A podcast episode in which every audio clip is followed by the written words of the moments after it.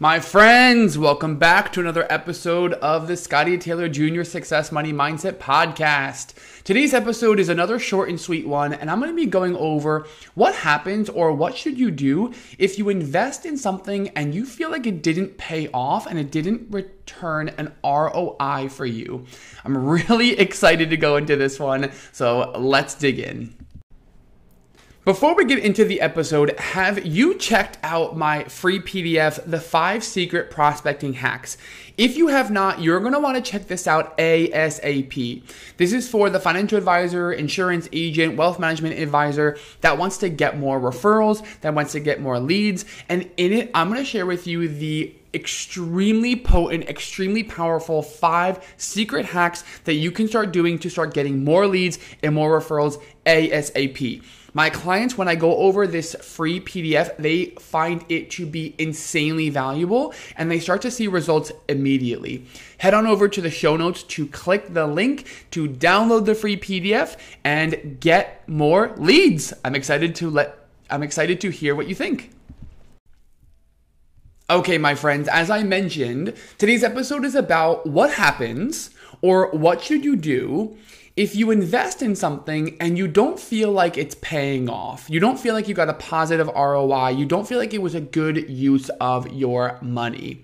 So, some examples of what this might look like are investing in a uh, trainer, a personal trainer, right? So, you invest in a personal trainer you invest in a gym, you invest in some type of monthly gym membership or some app, something like that, right? So something with regard to personal um, like fitness, right? So you invest in that. You let's say you hire a personal trainer for six months and you're like not seeing results, right? You're like, I haven't lost weight, I haven't, my body doesn't look different. What the fuck, right? Another potential example is you invest in a coach. Maybe it's a one on one coach, maybe it's an online program, maybe you buy some type of scripts or you buy templates, you buy something from a coach um, or strategist or something, business mentor. And you're like, I don't know if I got what I wanted from this experience, right? It wasn't, it, it didn't yield me the results that I was thinking about, that I was hoping for. As another example. Um, another example, maybe on a smaller scale, is buying a book, right? So you buy a book and you read the book and you're like, eh, I don't really like this book. Probably not as uh, maybe intense a feeling if you're only spending 10 or 15 bucks. But what happens if you're spending five figures on something, right? What happens if you're spending $3,000 on something or $10,000 or 30,000 or $100,000 on something and you don't feel like you got the ROI or return that you were hoping for?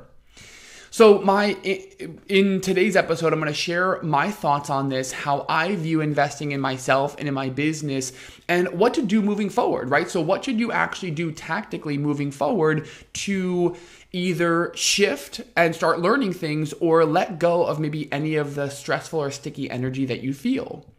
So, here's my belief, and this is going to be foundational to the episode. Investing in something always, always always yields a return. Period. End of story. Every single time I invest in something, I achieve a return, is my belief. Now, this doesn't always mean a financial return. I want to make this very clear. But my belief that serves me so deeply is every single time I invest in something, I yield a return. So this could be a financial return, it could be an educational return. It could be any other type of return, but it yields a return. And so there are times, right? I've invested in coaches that were over five figures, right? So we're talking 12,000, 15,000. I've invested in a lot of different things in my life. like probably up to a hundred, if not $150,000 that I've invested in coaches, right? One coach was 30,000, one coach was 12,000, another coach I invested was 15,000, 6,000. I mean, it runs the gamut, right? I've invested a lot of money in coaches, in programs, in lots of different things, right? Now, some of them I didn't yield, in my mind, a positive ROI. Which is a difficult metric to, to track, right? ROI is return on investment. So it's difficult it's a difficult metric to track when you're when you're coaching with somebody because there are other variables involved, right? So it's not like the person typically is saying, hey, here's like call these three people, you book those three people and you make the money and you can directly correlate the revenue from their advice to the ROI. So it's not always that simple, but in my mind, there have been coaches that I've invested in that at the end of the coaching period, I look back and I'm like, okay, I didn't achieve what I was hoping to achieve, right? So my goal was to go from, let's say, 20,000 to 50,000. I didn't get to the 50,000. And so I think to myself, okay, that was not a positive ROI. But here's the approach that I take that serves me so deeply. Instead of getting jaded, right? Instead of looking at the situation and thinking to myself, oh, what a waste. That was a waste of money. I feel shameful. I feel guilty. What did I do wrong? The coach sucks. The training sucks. I'm I'm frustrated. I'm going to make them the villain right? I'm going to be like they didn't teach me what i what i wanted to be taught. They didn't they didn't hold up their end of the bargain et cetera et cetera. And quick side note if the person or whomever you're working with is like not a if they're not holding their end of the bargain that's a different situation right? But in 0% of the cases have i worked with somebody who promised something that they that they couldn't deliver on um, in some capacity right? So i've worked with coaches that were 10 12 15000 dollars that were saying we're going to get you to seven figures. I didn't get to seven figures, but that, I don't believe that that was because their training wasn't adequate. They weren't like scamming me. It's just that I didn't I didn't get there as quickly as maybe I would have hoped to, and the teachings didn't resonate in the in the way that I needed them to at the time. So just a quick side note that there it's probably not very common and certainly not with any of my students, right? I'm I am very much in my integrity when it comes to my coaching, my trainings, all the content that I put out there, very high quality and very intentional but there is a possibility that you might work with a coach. I know I have a friend who invested 30,000 in a mastermind and she was like the mastermind sucked. And she would she's not the person to blame a coach at all. And she's she also looked for the good things from the mastermind but she was like yeah it was like it, the person promised a bunch of stuff and did not deliver any of it. So that's a separate situation that i just wanted to connotate there so, assuming that the coach is in their integrity and providing what they said they're going to provide, instead of going jaded, the question I ask myself is what did I learn? What did I gain from this? Now, the the reality of when I invest in in coaching or in anything, right? Again, personal training or an orthodontist, anything like that, I don't look at that person or that program to fix everything for me. I just don't look at that coach, that mentor, that program to fix everything for me.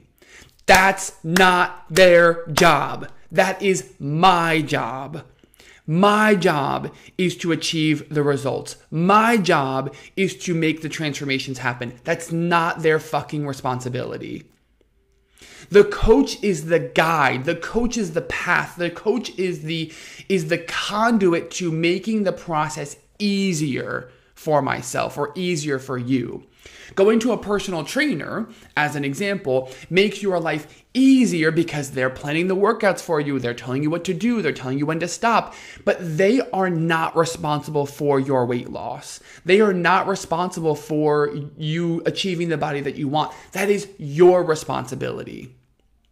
Now, the difference is it, with a good personal trainer or good coach, they're going to infuse everything that they can to help you accomplish that. They are going to do everything within their power. But when I hire a coach, I am very intentional and I say to myself, it is not my coach's job. I'm not going to put that on them to achieve the results for me right? There's no magic bullet, there's no secret potion.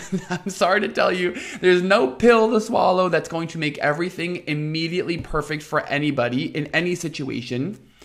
But the quality of your life is determined by the quality of the questions you ask yourself. So, are you asking yourself questions like, oh, why didn't this work? Or are you asking yourself questions, how can I take something from this? How can I learn something from this?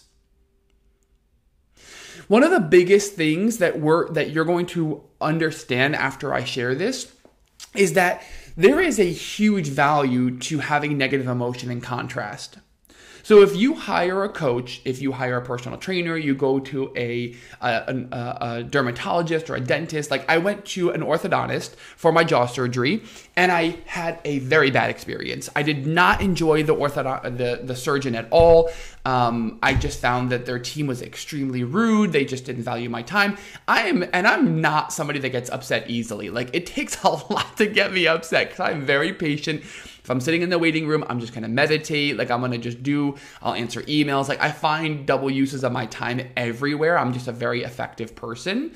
But the surgeon like really frustrated me, right? Like they were giving me wrong medicine. Um, they were telling me to take the medicine at different times, and I was doing that for three weeks. And they were like, "Oh no, this is wrong." And I'm like, "But you told me." Yeah. Anyway, and so the the the the situation, right, in me being frustrated with that orthodont with, with that surgeon is I'm I am taking that experience and recognizing that the contrast that I felt right? The rudeness, the lack of valuing of my time, the frustration, the pain, all of that created the opposite desire. I desire more autonomy. I desire more clarity and communication. I desire more compassion from my from my um, medical professionals. It created all those desires. I would have never known that I wanted those things at such an intense capacity if I had not dealt with that negative emotion.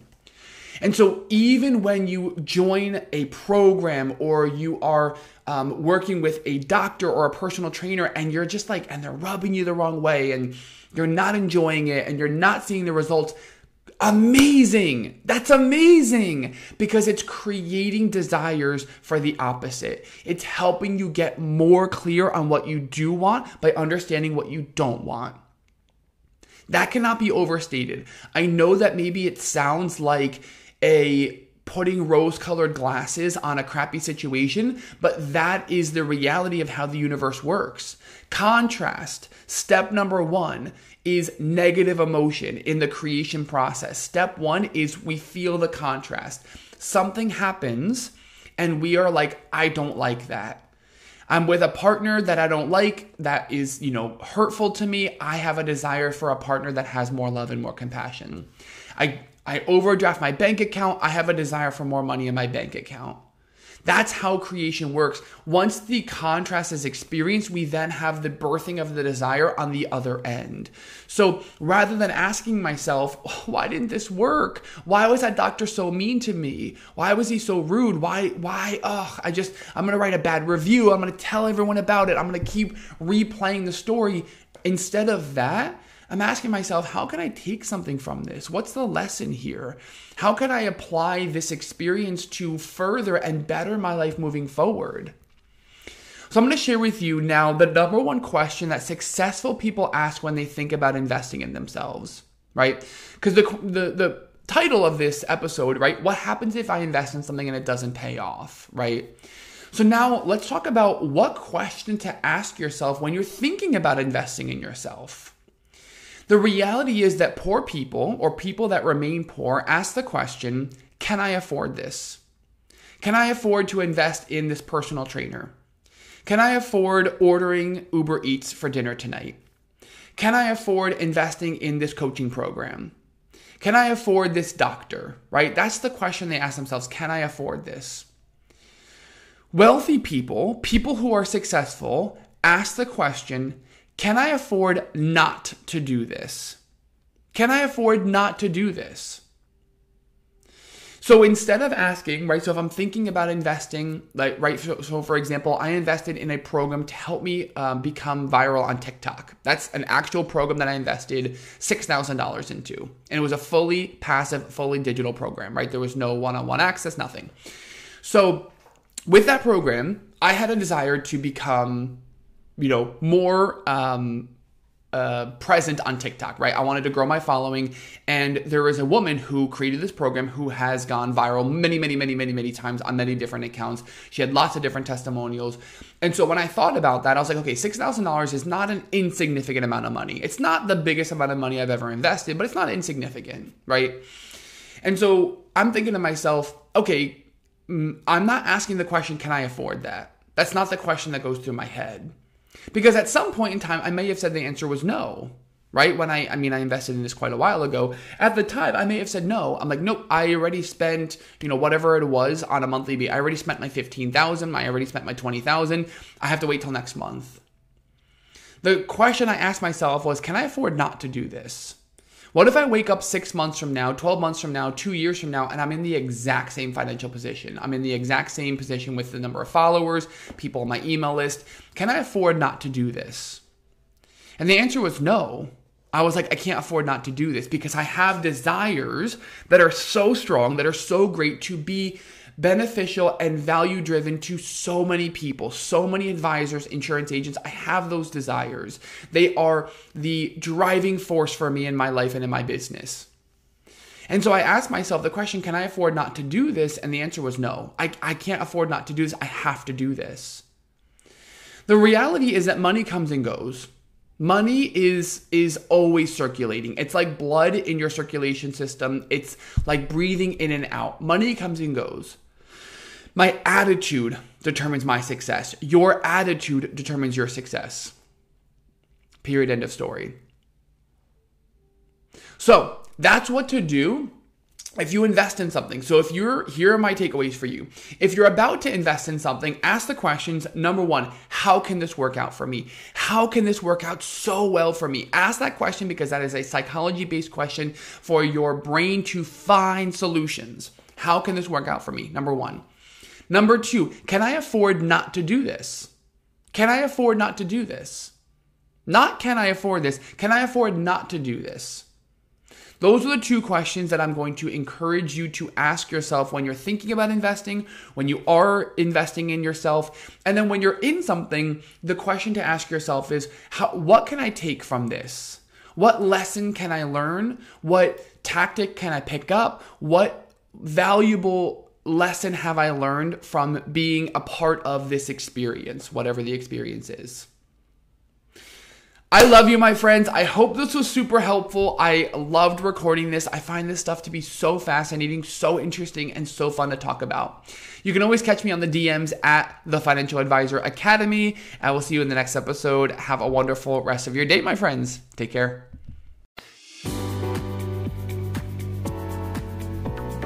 Thank you so much for listening to today's episode.